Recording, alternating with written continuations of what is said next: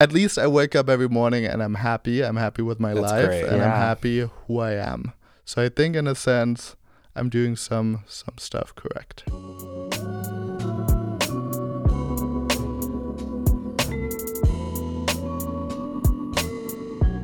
Welcome to the final episode of How He Does It, Season 2. On today's episode, we have Giannis Kaiser, Boss's Senior Communications Manager. I've had the pleasure of knowing Giannis on a personal level through getting to work together professionally. If anyone exemplifies the utmost idea of the hard work, play hard mentality, Giannis is the man.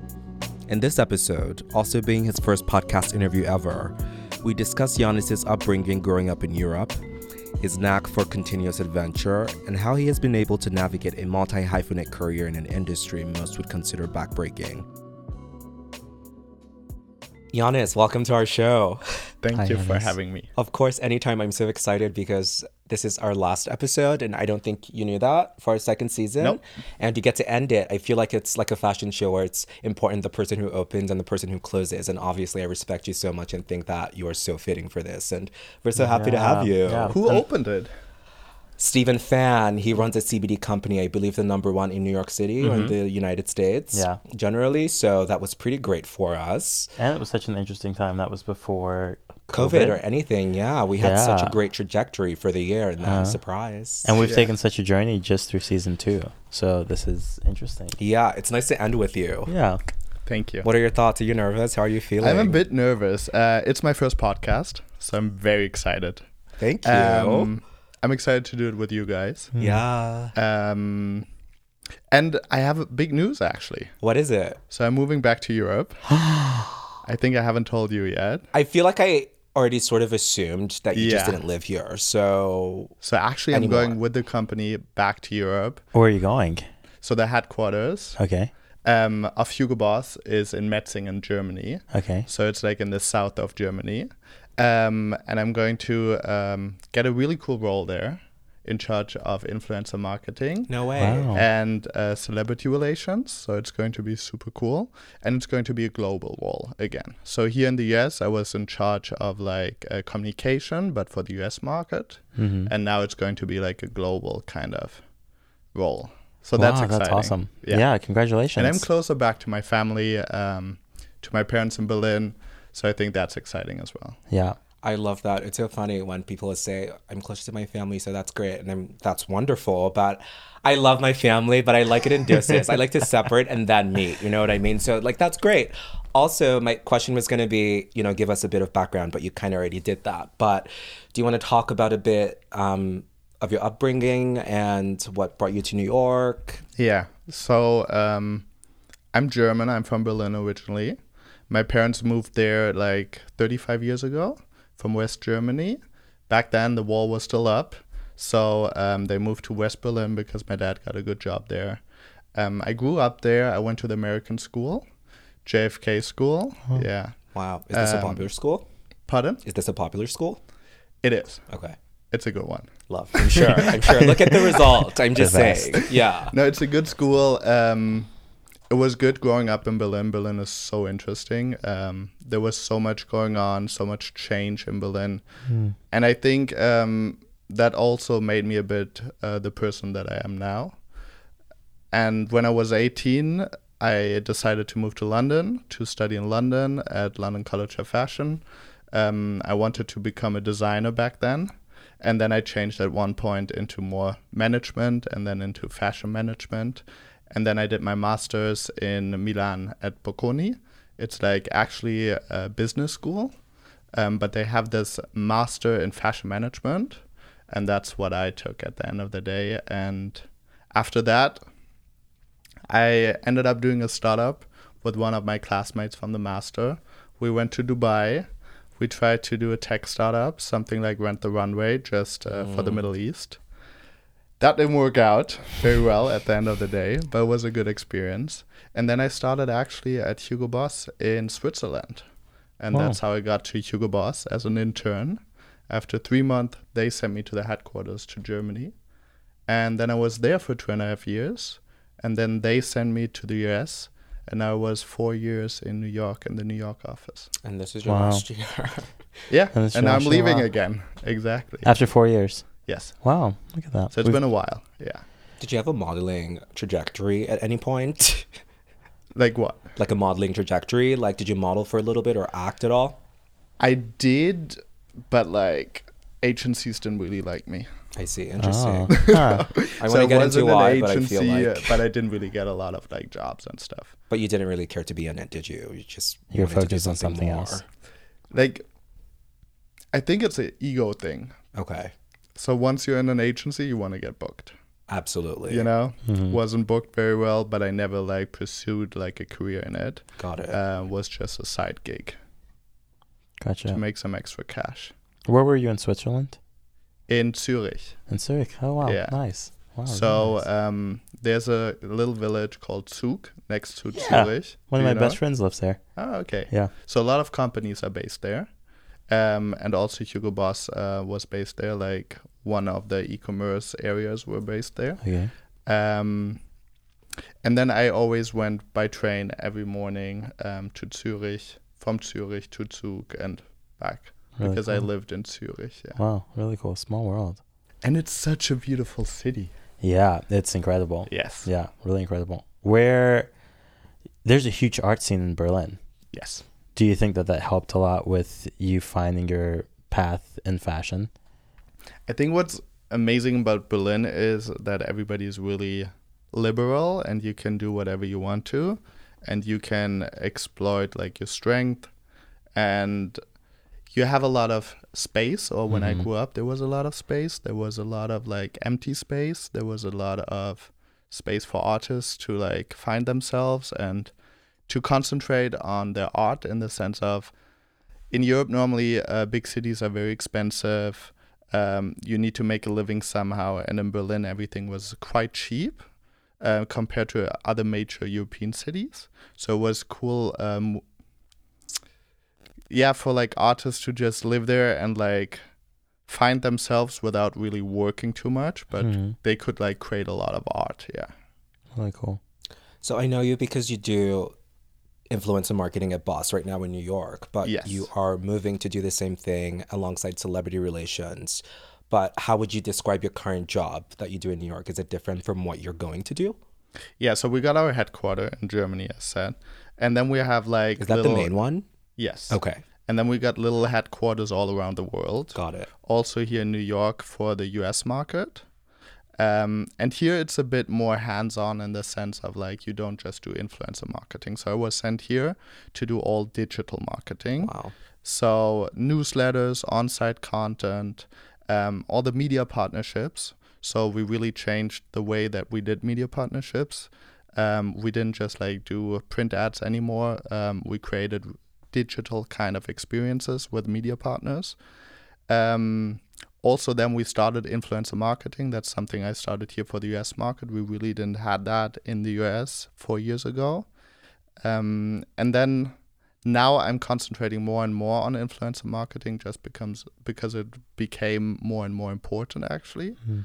Um, and now I'm going to do it globally, so that's interesting. That's Yeah. incredible. Also, just not having any training in that, how did you sort of figure out your way within the company, especially since you didn't go to school for that, right? So, No. what was that process like? Did you build a team or? yeah, yeah, that's interesting because I started as an intern in Switzerland in the Mhm. e-commerce department. Wow. Just because I realized in um, Dubai that that's the future. That's why our startup just didn't work as we wanted to because we didn't really have the knowledge there. Hmm. So, uh, what do you do if you need knowledge? You start at the bottom level, and that was an intern in the e-commerce department Right. and that's where it got most of my lo- knowledge from um in the sense of like how does it work how do people actually shop online how's the whole customer experience online and i always thought like when i was working in the e-commerce department how would i want to shop?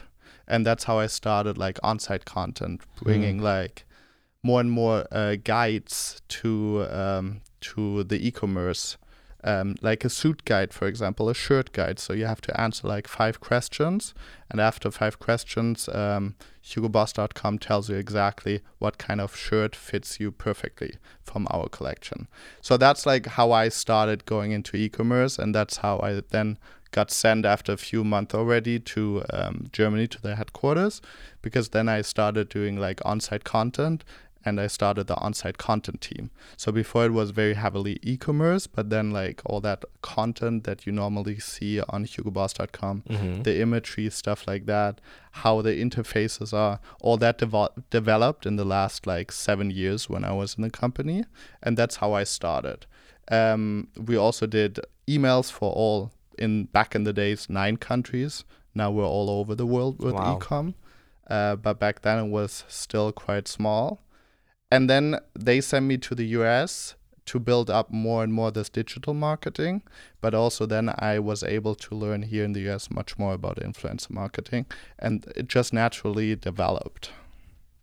Did you feel like it was easy to get the brand on board with influencer marketing to show them the worth of it and the value of it? Yeah, Hugo Boss is a very modern company, so we never think about the past. We always think about the future. Um, and you just have to go where your customer is.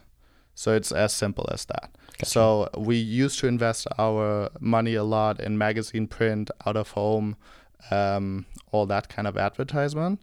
But um, we noticed that a lot of customers spend a lot of time on social media. Um, and a lot of customers, for example, don't see normal ads online anymore because 40% of people have ad blockers these days. So you don't really see, even if we invest heavily in um, ads online, sometimes you just don't see them because you have your ad blockers on. So um, that's how the whole natural, yeah, that's how it started to really I've never like, gone as far as doing the ad blocker thing. Like, it's not that thing. serious, is it? It is like For a lot people? of people have Wow. ad blockers. Yeah, and you also just naturally don't see ads anymore, like left, right banner ads. You Mhm. just don't notice that much anymore. Mm. Back in the days, you saw a lot of clicks on banner ads. Yeah. These days, you don't see that result anymore, just because your brain automatically focuses you on the center part of like um, the website, and you don't look left and right and above and uh, at the bottom anymore. And that's how like naturally with influencer marketing, your product is in the focus without being like too heavily as an ad. That's how we like shifted our budgets as well. And it's not to say that it's just influencer marketing, it's all about the marketing mix, but that's part of our marketing mix now with Hugo Hmm. Boss. Do you consider yourself yourself successful Define success. personally and professionally? Yes. And Well, yes. we said define success. That was not the definition, guys. But I wanted to further elaborate on the question. um, for myself, yes. Um, I always wanted to live in New York. okay. So I always wanted to see the world. I always wanted to travel a lot. Um, I lived in seven countries so far. So somehow I accomplished a lot what means being successful for myself, seeing Mm. this world, living in this world, exploring this world. Um, from a job, like we have a great team at Boss. I love my colleagues. Um, I love working there. It's a lot of fun. You learn a lot and they push you as a company. So I already worked for them in three countries in seven years. So that's amazing for me. Um, and you're motivated when you get, um, you're more motivated, you work harder when somebody takes care of you like that. Mm. So I think I'm pretty successful in like my career life. And personal success, yeah. yeah. I don't know what defines personal success, but at least I wake up every morning and I'm happy. I'm happy with my That's life great. and I'm happy who I am. So I think in a sense I'm doing some some stuff correct. Yeah. That sounds healthy to me. It sounds like success. And then there's always room for growth. Always. Yeah. You, uh, what countries have you lived in? So it's been Germany. Okay. I went to school for four months in Brazil when I was 16. I really wanted to learn surfing back then. Okay. So um, that was the country I chose. I went to the German school in Rio. Um, I studied in London then. Then I went to Milan, Italy. I lived in Switzerland. I lived in Dubai, and now the US. Wow. So I think that's seven. IG, did you count? No, I did not count. we'll we'll take your word for it. Do you come from an ambitious family? Yes. Yeah. Yes. I think- think in Germany, um, after the Second World War, there was Mhm. like a lot to rebuild. Um, there was a lot of ambition. Um, my family is ambitious, yes. My dad is a surgeon. My mom is a very successful teacher. Um, I don't know if it's ambition, but also this mentality of always work hard, do best, like get better in what you are and what you do, and yeah, just like to do something that you love. right. Mm. And normally, a lot of um, doctors tell their sons and daughters like you have to become a doctor as well. and um, I told my dad when I was 13 I want to work in fashion, and he looked at me and was like, "Amazing! Just Oh, make sure you're going to be the best in the fashion industry." Amazing. So it was never like this pressure to be like in a certain kind of job or anything. It was much more to like succeed in whatever you're doing because you love your job. hmm So you knew at a young age that you wanted to be in fashion. Yes. Yeah. How young would you say? 13. That's 13. when it Wow. started. Wow. Yeah. That's so. I feel like at that age, though, you kind of know what you want to do. Whether Yeah. you want to be a Power Ranger or, or like something else, you know. But yeah, but a great that you lot of got to do it. people still like when they study, they don't really know what they want to be. That's Mhm. true. So the first job, like I wanted to maybe want to be no, not, not a firefighter. What did I want to be? a designer, I thought. With Oh, 13, like your very with first job. 13. Oh, I but see. like first, first, I think when you're like five, six, Mm. uh, super- Think Superman. It. Yeah, I always wanted to take like work with animals actually back Oh, in the wow. days. Oh, wow. Yes.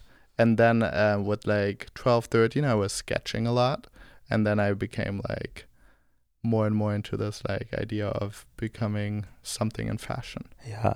And sketching, you were just teaching yourself, or did you take a class for it? Yeah, we we have we have art in school, so uh, we had art classes and stuff. But um, my grandpa was already an artist, so um, I grew up in like a very artistic family on that side. Wow. So um, we were sketching a lot, drawing a lot. Even my dad is a surgeon; he likes to draw. So that was always part of our identity at home. But then I also like it was really nice because talking about Berlin, how open Berlin is.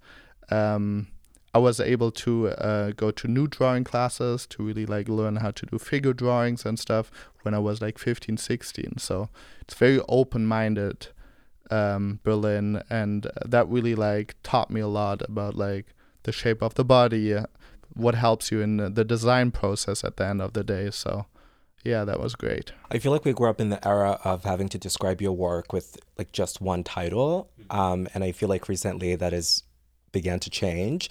And especially with me i guess like venturing into the fashion space and me having been in the digital space and people are like what do you do? And i i don't want to say like just influencer i don't want to say just producer just like editor-in-chief of bond official.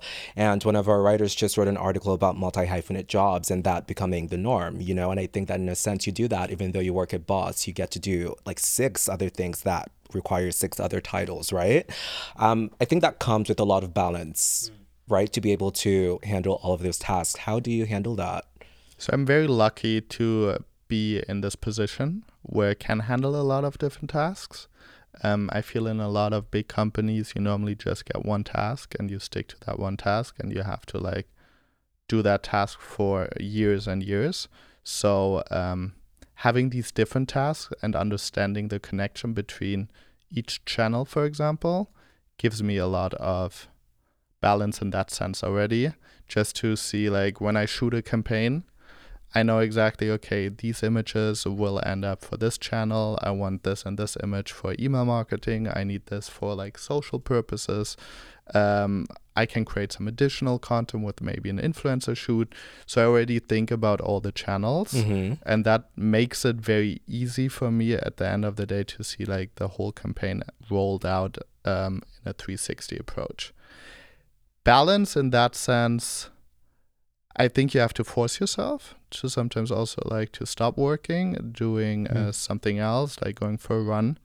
I love going running here on the West Side Highway. Mm-hmm. Um, I think uh, every evening after work, when the pandemic, for example, was happening, um, with COVID, because you really like stayed in your apartment all day long. Right. Um, you couldn't really go out.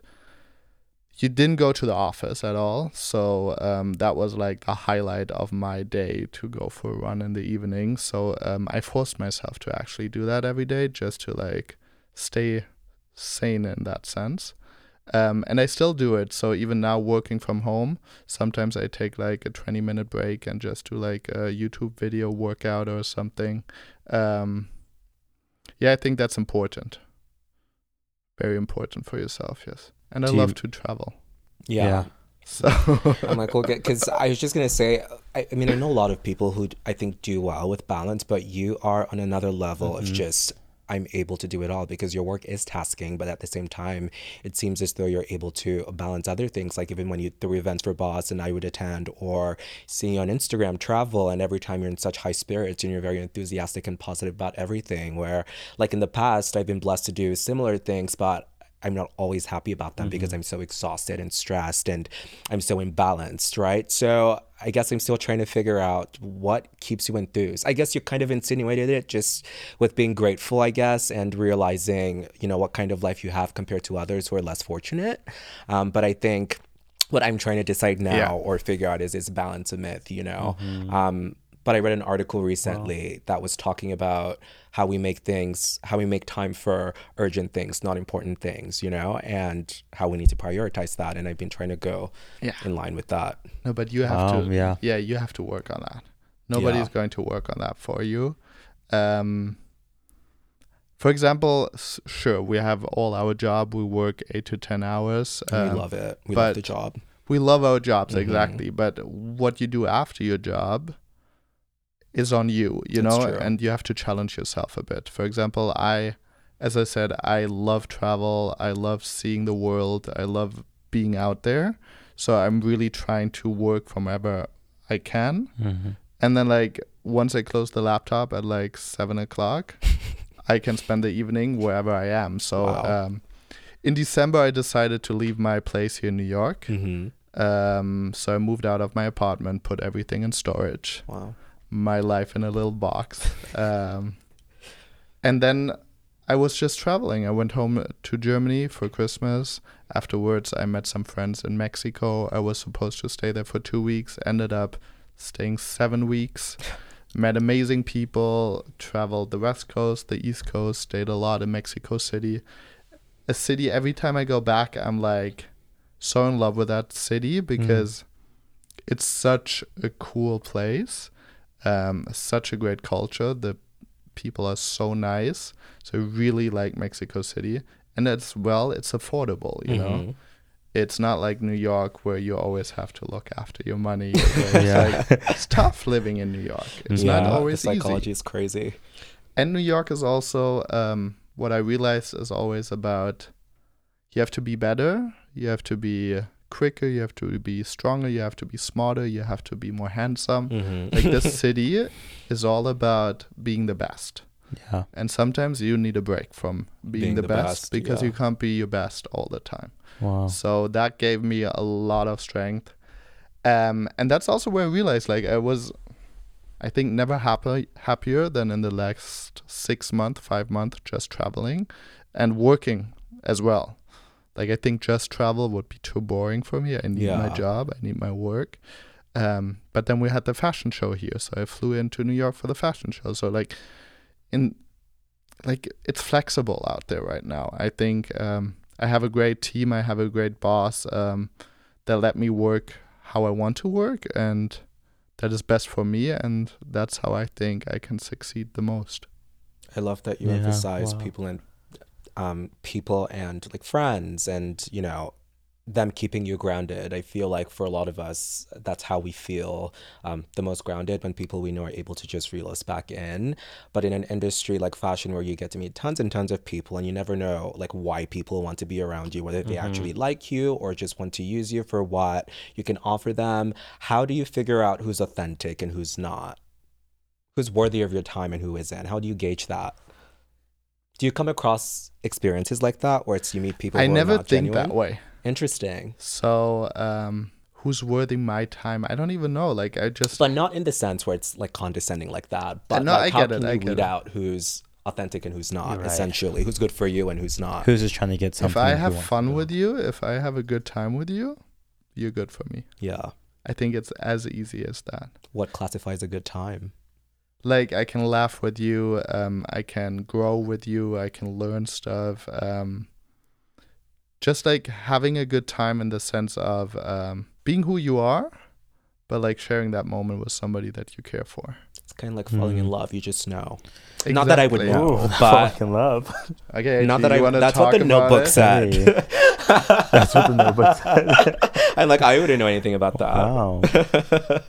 Yeah, you feel maybe, maybe it is like that. Yeah, yes. like you just know, right? Yeah. There's an aura. exactly. Yeah. that discernment and intuition that you have to trust. You do you feel like you've met some really great people since you've been here four years, Yes. And you think you lean on the side Yes. of meeting great people? This city is amazing to meet great Yeah. people. What I just said about the best, the smartest, always being the best, all that. Mm-hmm. You feel like that because you meet the best of the best. Right. True. Yeah. Because- Yeah, You spend like Manhattan is a little island Mm-hmm. with millions of people that are as ambitious, as smart, as clever, like you are. So you need to be the best to be like staying on this island more Mhm. or less. Right. But also you meet so many amazing people. I made so many friends in the city. Um, friends that I will stay friends with forever. yeah. Like I had three different flatmates here already. Um, I will stay friends with them forever. Yes, because also Oh. like um, it brings you together. It's like you meet cool people. Um, you have a lot in common. Um, you also have the same kind of like problems. You're far away from home. Maybe uh, you need like you're looking for new friends. You're finding new friends. Like it's all a journey, and this journey like puts you closer together. Yeah.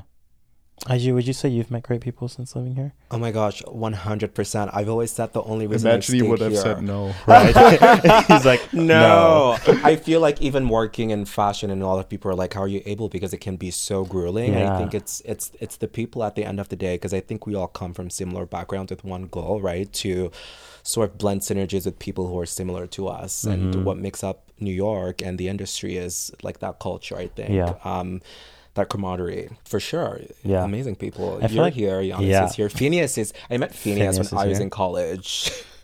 you know what I Like mean? It's just a, a very random. Yeah. Yeah. So, one hundred percent, absolutely. What Yeah. about you? Yeah, absolutely. And I think getting in the space, people uh, then and still ask me if I've met snobs or people who are rude or people that you can't connect with. I feel like I probably have a privileged experience where I haven't had that like, experience at all. Everyone In I've New met, York? yeah, everyone I've met in the space All Has the been time. all the time, All the time. pleasant, encouraging, like people I would hang out with. no, I mean like you meet a lot of snobs I mean, a in lot the of. city. I've I haven't met any of the snobs Like within I've the met people- industry, or just casually? You mean? in the the- industry. yeah. Oh, okay. Yeah, I in the meant like industry. in the city. Yeah, of course. Oh, like no, no. Within the city, yes. Yeah. I've met people where it's like, cool, we aren't going to hang out all the time. Yes. But if we were doing brunch together, it would be great. yeah. But I haven't met someone where it's like, you are rude and you disgust me. I never want to see you again. It's so interesting. I feel like that has changed too within the New York City like industry social Yeah. circle. Where like when I started here, it was especially being in fashion, it was very much what you saw in the movies, and there was this Mhm. hierarchy. People cared about that status. Yes. And I think with social media being put into effect, that has changed a lot because then people are having to adapt to being relatable, and Yeah. now they're using that as a marketing tool and all that. But besides the point, Giannis, walk us through a day in your life. my days change a lot. So that's what I love about my life. Um, sometimes I wake up um, and we'll do like a shoot with GQ, for example. So Did you just I'll- recently do that? we didn't in the last in the last like 10 months but that was like a big part of like our media deals what i'm Mm. doing now is doing shoots digitally so i just did a shoot with uninterrupted i don't know if you know them um, it's something like bleacher report complex Nice. Hypebeast um, one of those um, it just started recently it's more like a platform for athletes uh, to express that. themselves Oh, Mm. that's great. Wow. so that's it's really really cool. really interesting and um, we feel like our customers are interested in that and our customers are also interested in sports that's why uh, we as a brand also have so much sports sponsoring because we feel like that's where we can connect with our customer. And a platform like uninterrupted gives us access to more athletes to really have this real like conversation with an athlete and then also to reach like um, their audience and the audience of uninterrupted. So that's how we do media deals as well. Um, and that one for example i was just traveling i was in texas um, two weeks ago when we did that shoot and the shoot was in miami and i did everything uh, just through my laptop i saw exactly uh, what the director saw I saw who is where um, on the set, so I was able to like call out what I didn't like, what I liked. So it was super easy. Yeah. And it was like a five hour shoot that we did all through camera. Oh so yes, we do those awesome. shoots, but I don't. I'm not with them anymore. I feel so, like but if I do those shoots, like half of the day is just the shoot. Hmm. But normally, um, waking up, I'm trying now to work out before, uh, before, um, before I start my job. Actually, like at seven thirty-eight. Doesn't always work out, but yeah, I'm trying. As long as you try, yes. And then at nine, we always start all our calls. So uh, nine o'clock is 3 p.m. in Germany. So that's where you normally start with all the calls with the headquarter, um, all the global calls. And then um, you have your meetings with your team. So we'll, we really tried also through the pandemic to always have like a morning call where everybody can like uh, talk about what's going on in the day, what do we have to uh, go through. Because normally you would talk about that when you all sit in like an office and Hmm. you chit chat and you're like, I have to do this today. Can we work on this? Can you help me here? So we quickly realized that you still need this social contact with your coworkers. So we're trying to always do that in the morning, have like a call where everybody can like check in, uh, what's going on, what needs to be done today. And then normally I have a lot of meetings. yeah. So a lot, a lot of meetings. Um, Yeah. Right now you can even like heat up your pasta or something while being on the phone. So it makes it a bit easier. yeah. Um, but there's a lot going on, and also now with like New York reopening, um, we w- we're like excited. We want to Yeah. do stuff. Um, we're a big sponsor of the Guggenheim, for example. Um, so we have the Hugo Boss Art Prize next week. Uh, Deana Lawson, the winner of our Hugo Boss Art Prize, um, she's opening her exhibition at the Guggenheim. Incredible. So Wow. um, there's always new topics, uh, always something new to work on. But you guys are not doing the event, obviously, that you typically No, do. but like um, the Guggenheim will open to um, to the exhibition to people who want to look at it. Oh, For nice. Sure, they appointment. will have Yeah, like the social distancing and like the masks and everything, but they're really trying to get like a bit back into normal. So we're looking into like what kind of press we can send, like who would be interesting, stuff like that. So that's going on. Yes. Wow. I, do you have a question? Yeah, Oh. go ahead. I had uh, thought about uninterrupted and that conversation of you know a platform that gears towards athletes. It's so interesting because I think we're trying to do the same um, at Bond Official, but Yes. It's The question actually is- from LeBron James. Oh, so he So he started the started this platform. whole thing, Amazing. yes. I have to check that out. I think it's very necessary. Yes. Um, I guess the question just comes in with you know platforms or brands with niche audiences, and I guess with Bond Official, the idea is to highlight the modern man who encompasses a variety of skills, right? And then you have a platform like Uninterrupted that is so specific, and then you have a brand like Boss you work for who has had this idea of what the modern man should be. They've been at the pinnacle of that for so long, right? How have you seen that change within the company? And also, as a marketing tool, do you see that more brands are geared towards now doing their best to appeal to a variety of audiences versus, you know, having to stick to one type of um, audience member or consumer?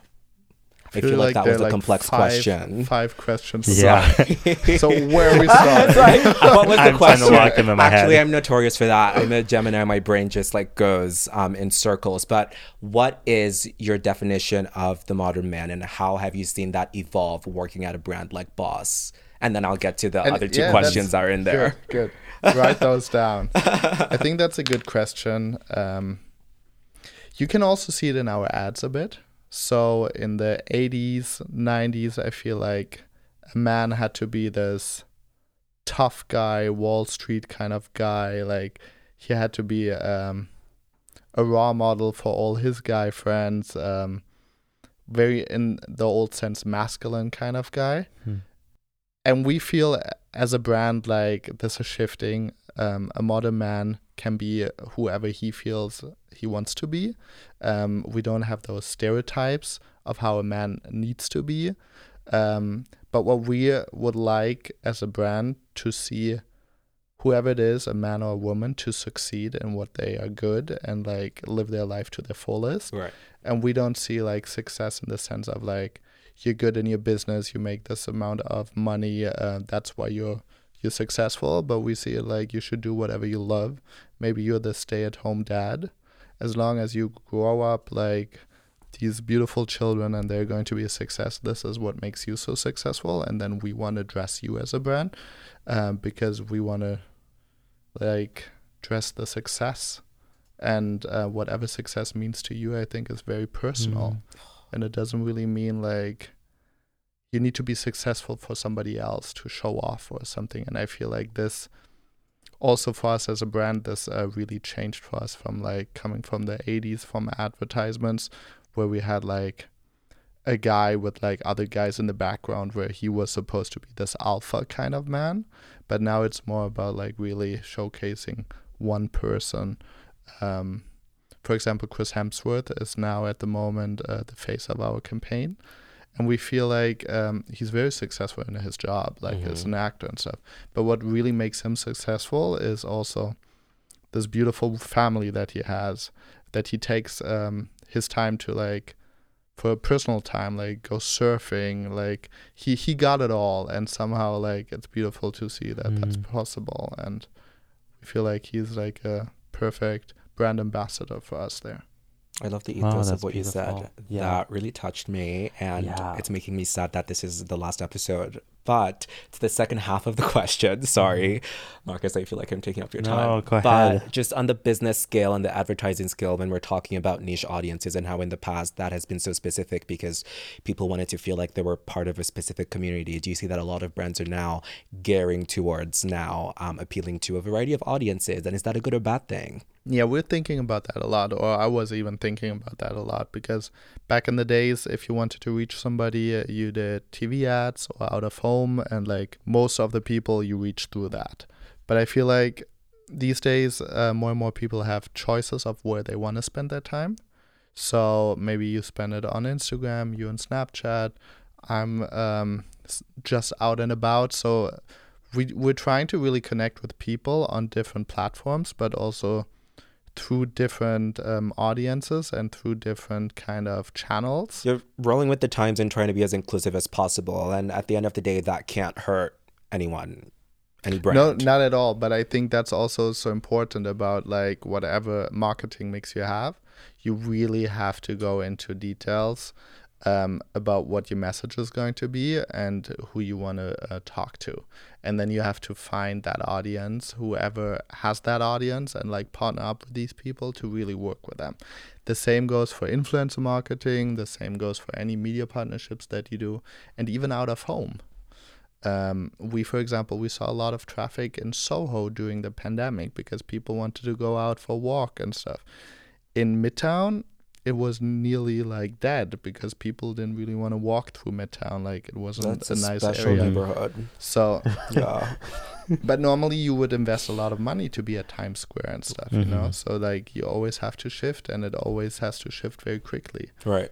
Is there anything that challenges you currently? That's like your favorite Was that question. your last question? I Or feel like that- it's my second to the last. Okay, but gotcha. like, I wasn't sure if we were still you in no, that. no, you're so Okay. fine. Oh, oh, that was why you signaled me. Yeah, that was the end of that. Do you want to ask cool, something cool, else cool, cool, before I went ahead with the challenge? Um, I did want to go back to Yeah. IG asking about your day today. I guess I'm trying to understand your brain when you're talking about the ethos of the company and um, really trying to share this message, meeting people where they are. Are you thinking more visual? So when you're waking up in the morning and you're sitting down, you're starting work. I mean, is your passion a visual concept that's really just gonna speak volumes? Is it through words? Is it trying to get someone to like IG to say something over a video? How are you trying to deliver this message or connect to someone? Okay, maybe I don't understand the Yeah. question correctly. So I wake up. Mm-hmm. First thing I do is normally kill my alarm. And then I see all those messages on my phone Oh, that I already go through. Mistake number one. yeah. First think about like what you want to accomplish, how is your day going to be, all that. Um, so I'm trying to learn that not to like answer every message that I got in the Mhm. morning. I always feel like I always have to m- like a to-do list. Everything I have, like emails, messages, I could never be that person that has like 25 um, unanswered calls on Mhm. his phone or like 65 unanswered messages on his phone. So I'm really like strict with myself to really like get everything Oh done. my god. And the same goes also when, when I like start with my um, work. Like I don't when I know I have a meeting at 9 a.m. I try to already log on to like at 8 a.m. to at least look a bit like what emails came in, what's going Yeah. on, um, to really get this out of the system to concentrate then on meetings. Um, I think it's not fair when you're meetings and you're doing other work and you don't listen. Hmm. I know we all have those situations where we all have so many things to do, so many emails to answer, um, so many meetings on the calendar. But I always think like the other people are also taking this time out of their day Right. to like work on something together. So I'm trying Mhm. to really be focused in the moment. So I'm trying to answer everything email related and all that before or after these kind of things. And then, yes, I'm a very visual person. That's very true. But I think my strength is also I understand numbers. Um, I'm not like an analyst or anything, but like I think that's um, the secret to be in that space is not only to understand um, beauty and visual kind of concepts, but also to understand a bit like the numbers behind everything. Does Mhm. something work? Doesn't it work? How can we change it that it works? So I think um, if you want to go into that industry in communications these days and marketing these days, you have to be good at both. You can't Yeah. just be the one or the other. This is that was it. Yeah. besides the first of all, I'm going to interject and say I relate to the waking up and then turning off your alarm on your phone and then seeing the messages and then getting distracted. So what I've done recently, my sister gifted me the Alexa for Christmas last year and I never used it up until 2 months ago. And now you can set your alarm on her and then she goes off and you're like just stop. So you didn't have to look at your phone because then you've turned it off on Alexa. Um, so that's one solution, I guess. Where's I your would. phone when you wake up? It is on my desk. Good. Yeah. So many people sleep with their phones in the bed. Yeah, horrible. Do you? That's me. Yeah. No. I think that's horrible. I'm like getting nightmares of that. Yeah. Yeah. Under the pillow. Friends of mine put It's it so under the pillow. distracting. But it's because I use an app that monitors my sleep. So Why? I have it underneath my pillow Wow. to know I'm I don't sleep very well. Hmm. So it monitors how often I'm sleeping, when I'm waking up, so I can see the pattern. Uh, Does that if I'm help you? snoring, um, sometimes it helps me to know if I should change something if I'm eating at this time, I and it changes my sleep pattern. Should I try and eat earlier? Should I? no, I'm very I'm very happy that I'm a good sleeper. Yeah, I think that's terrible. worth a lot. yeah, yeah. yes. I'm up all the time. Oh my Yes. gosh. Unless I have noticed that when I'm in South Carolina, I sleep like a baby. So it's New York City. it's New York City. it's New York is the problem. and I think I think Because it's too loud, or what do you think Um, it is? I think because here I'm closest to um, what I want to be doing the most. So I it sounds like a good problem. I sleep terribly because I'm eager to wake up. I'm always looking forward to the next morning. On Sundays, I'm looking forward to Monday. Hmm. When I go to bed on Monday, I'm looking forward to Tuesday, but it means I'm waking up all the time, kind of anxious for the next day. Like first day of school. I get Like that. first day of school. I relate to that. Yeah. Yeah. Or when I'm in South Carolina, I'm very remote from everything but my family. So all there is is to sleep. I lay down and I wake up when I wake up. How about you? Good sleeper?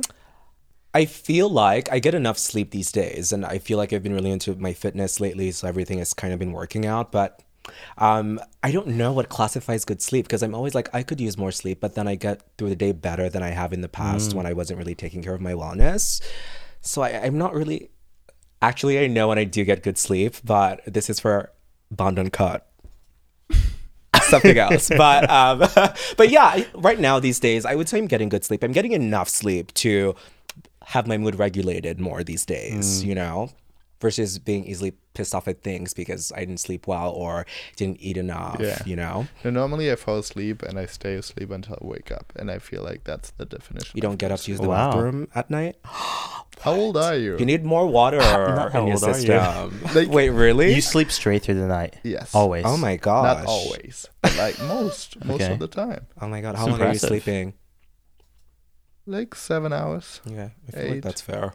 Yeah. Um, this is besides the point and the theme of you know what we're talking to you about, but in terms of gauging success through numbers, like how do you gauge that when you partner up with a brand or a person Good or an question. influencer rather? Sorry. But there are like a lot of uh, facets to it. yeah. is there a Um, percentage or So whenever we start a campaign, we uh, like have a kickoff meeting.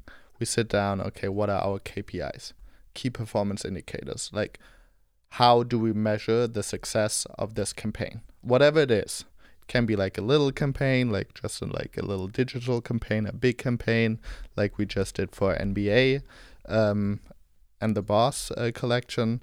Um, so we really sit down and we say, okay, those are our KPIs. This is how we're going to measure the success, um, and we are successful if we see this, this, and this. So that's what we really do. Um, and I think then you can really say, okay, was your campaign successful or not?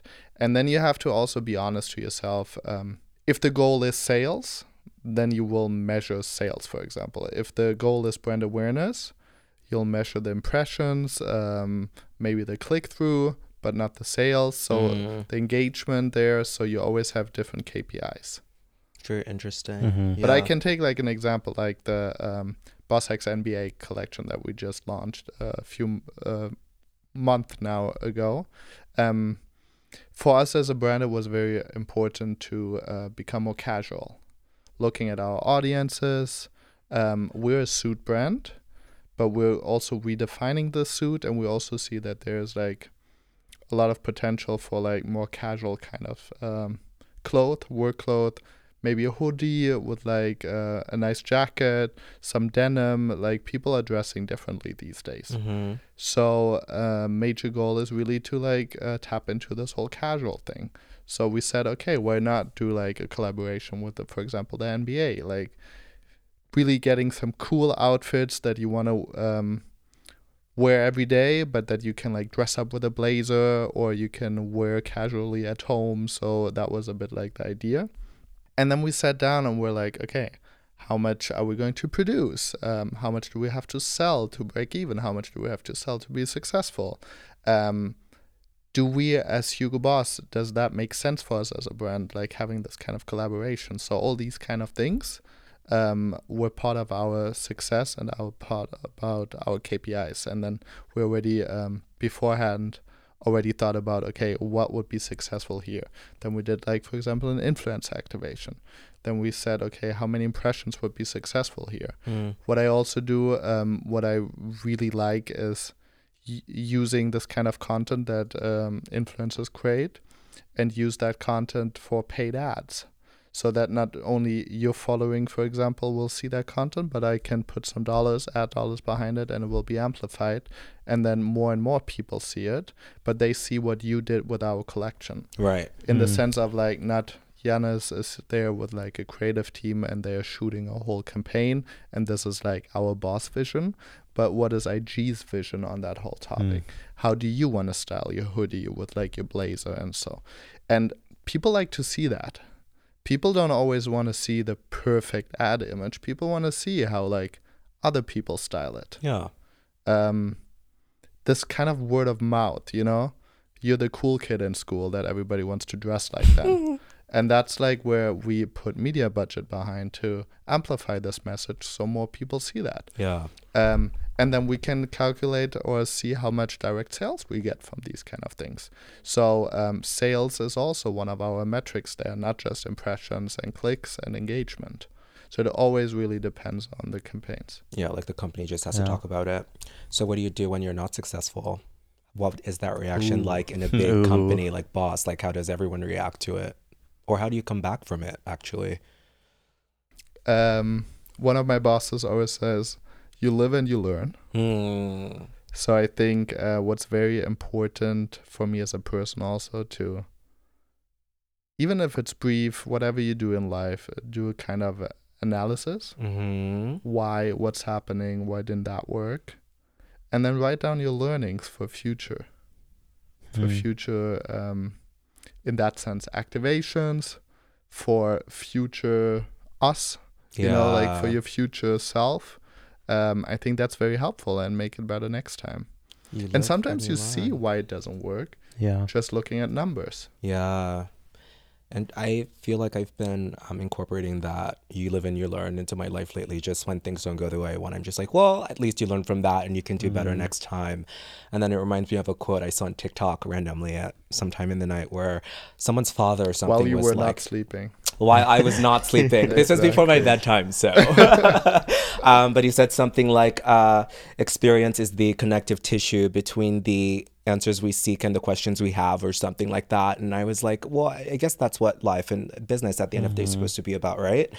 Um, did you have a question before I go to the next one? Because it's just I um, did, but I can't remember what it was. Okay, I'll go back to the um, conversation about challenge, right? Because I think that throughout the interview, you've stated that you sort of just experience things and you're very enthused. But is there anything in your life that currently challenges you, uh, work wise or personally? Mm, work wise, I don't think so. No, Wow. we're good. We're good. Wow. I love it. Good. I love it. Um, personally, I'm leaving the US, so I I'm moving. So um, a bit of a challenge. I How have- I don't have a lot of furniture, but I have a lot of clothes. so I need to get all that stuff over there to Europe. You know, The struggle. that's my biggest challenge right now. Oh my god, I'm not sure what's funnier, like that being the challenge or just the silent laugh. I can't even. I love it. are you nervous about making new friends or having to start over somewhere else or are you just very optimistic about things? You're very special. No, that's where I get like making new friends. That is not anything Like I'm nervous about. Right. I'm like excited. That's I love like that. I feel like I don't know. Maybe that sounds like super stupid for you. Not guys, at all. Not at but all. I feel like this is what life is about. Right. Yeah. Waking up and experiencing a whole new day that you didn't experience yesterday. Yeah. Waking up in a city where you have no clue where the next bakery is, um, where the coolest piazza is, where you want to have your drink at, in the evening at a bar, like finding all these new places, finding all Adventure. these new people, finding this whole new experience. That's what life is about. Yeah. And that's why I love to move around and that's why I love to meet new people and that's why I love my job as well because it is always about working with new people, meeting new people, uh, thinking about new ideas. Um, otherwise, I would get, and that's just my personality, like bored. Mm. Wow. And it's not like New York bores me, but I love to like go on the weekend there and then go there. And like, I feel like you can do that very easily in Europe as well Wow. to just like travel around. Such Yeah. a free existence. I know. feel like an existence. goals. Yeah. yeah. Having to learn to be okay with being uncomfortable, maybe. And I think that sometimes we get so attached to our comforts. So staying in a place for a long time, it's like, yeah, I don't have to worry about where the new pizza place is because I know where it is. And I know where I'm going to do my laundry. And I know where I'm going to store my clothes. And you sound like you're willing to get up and move a lot. Yeah, and to a lot of people look at me and they're like, um, it's so difficult, isn't it? Like tiring to always do these kind of things. But Those people are me. exactly. Not looking at anyone right now. But that's where I get my strength from, I think. Wow. That's where I get my like inner strength from, yeah. I want to go into even you bringing up the conversation, Marcus, about having to learn how to do those things. But in your case, it doesn't seem like you have to learn it. It feels like it was very innate, right? Did your parents encourage that growing up? Yes and no. I think also like being uh, at this international school, um, growing up in such an environment was very easy to always like talk to new people. Um, normally, I don't know how it is in the U.S. school system, but in Germany you start in first class, and you go until thirteenth class, and normally you don't even change classes. So you have the same students around you. You grow up with the same people. That's just how it is in our school every two years they mix the entire class system so you were always with new people you always had new people coming in because uh, a lot of international kids that moved to berlin uh, came to our school so we always made new friends so it's very easy i think to like approach people for me and it's not difficult and um and i think that's why i also like traveling and moving around um, is quite simple for me and it's like a pleasure for me in a sense. But also one of my best friends um, lives in Rome Mm-hmm. and I'm moving into her house. I see. So Hmm. she lives on the second floor. I will live on the fifth floor. Exciting. So um, I think we're good. Yeah. I've never been to Rome. I'd love to visit you there. So hopefully that's possible this Yes. summer. yeah. Yes, please. Wait, so you're gonna live in Rome but work for the headquarters in Germany? Yeah, I'll do 50 50 Germany, Italy. Just so I mean, great. life. Wow. it's not different time zones, right? Same time zone. Mhm. Yeah. Okay. Yes. Cool. Great. Great. Yes. yes. Are there any um, recent changes in your life that you've made that you're proud of? I think making the decision that um, taking that job, it's like a great opportunity. Um, but also leaving New York in that sense, like it wasn't an easy decision. Um, as you guys might know, once you live in New York, you feel like everything else is just not as cool or amazing as New York. So I feel like somehow it's also like a bit of a. It was a challenge to really make that decision and be like, okay, I'm leaving New York now Mm. because I love this city. Yeah. It's just like I would it's cry. time for Mhm. something new. I get Yeah. it. You know what? And I think, and all my friends would tell you, I, I've been the person who's been like, I'm staying here forever. And I think I would like to, but also I understand just being ready for something different and then maybe one day coming back because you want to grow, come back, and maybe like do something better, do something more that's larger than yourself, right? yeah. Yeah, I think now is the time. Why not? Mhm. The world is changing. I feel like a revolution is coming somehow, and you sort of have to be a part of that. So I'm so excited for you. I will miss you very much, and I'm I'm so sad. Like if I had to leave, I'd be very sad. I don't know how how I'd handle that.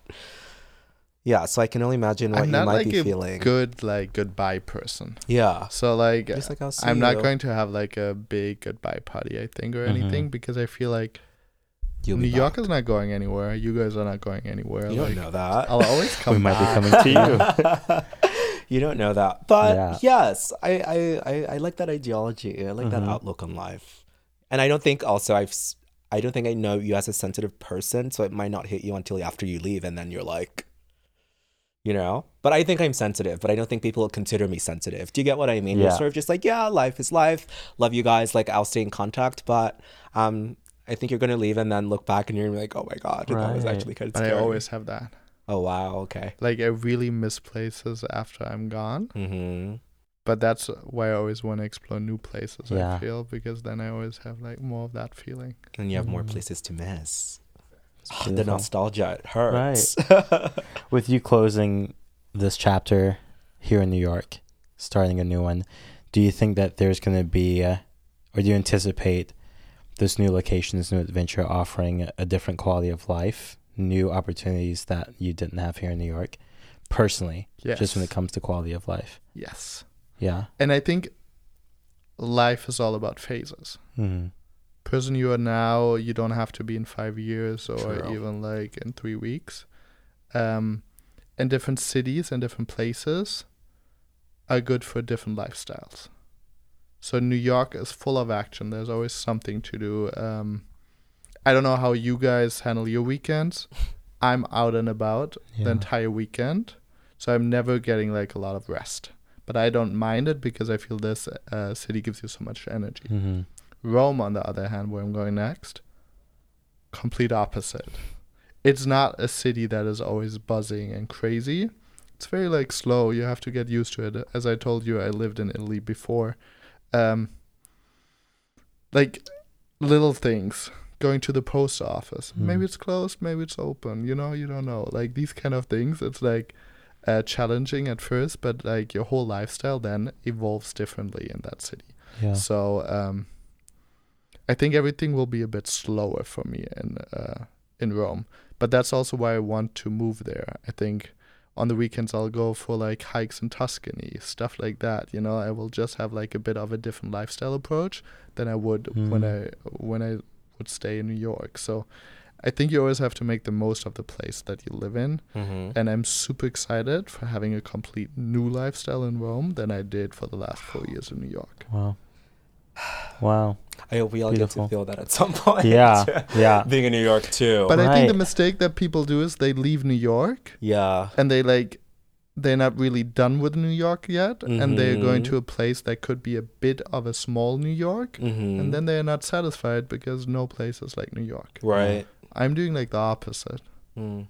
I know Rome is like the opposite of New York, but that's Mhm. what I like and that's why I want to go there now because I just don't want to have the same thing in a smaller kind of city. I just want to have like a complete lifestyle change. And I Mm. guess in a sense that's the challenge. Like going back to that question, right? Yeah.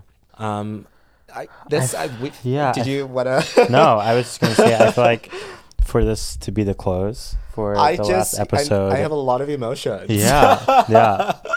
um, I guess this is just a bonus question that is not about you, but I guess I just want to know because I'm curious and I respect you so much. I'd like to know because you've kind of been around for the beginning of, you know, us starting Bond Official. You're here doing our last episode of the second season of the podcast with us. I think you've seen a bit of what we're trying to do on digital, what we're trying to do on social, what what our ethos is. I want to know what your thoughts are on what you see and where you think we could go, and also what advice you have for us um, moving forward. yeah. Ooh. Honest That's a thoughts. I want this big, big documented. Yeah. Um, you guys, Bond Official is a media with a message. Aw. So I think that's very valuable. Um, you're not just another media out there, but like you actually have a message. You have a team uh, that is highly motivated, um, that has something to say, and I think you have very talented people there.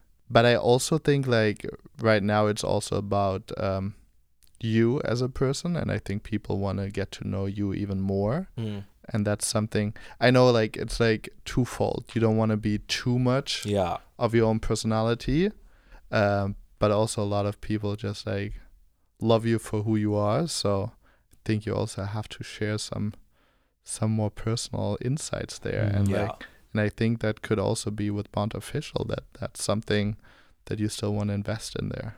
And I think these kind of like maybe having these like kind of um, podcasts where you really like invite your personal people and like have certain questions that you ask every guest or something like to have a bit more of a character to it to like build it up in a certain way that is always like repeating because this is exactly what I think a lot of um, your audiences wants to know like you and wants to know what you think about your guests and what you think about different things like Interesting.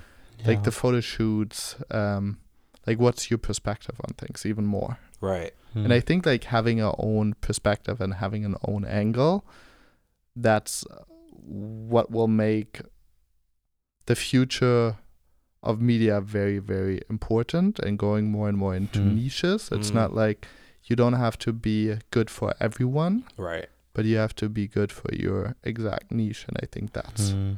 the beauty and the importance of everybody who's starting anything today. Like, what's your message? What's your angle? Such valuable advice. Wow. Thank you. Yeah. Thank you, Yannis. Thank you. Thank you, guys. Yeah. Looking forward to next time. Love you, miss you. Love you, miss Oh. you always.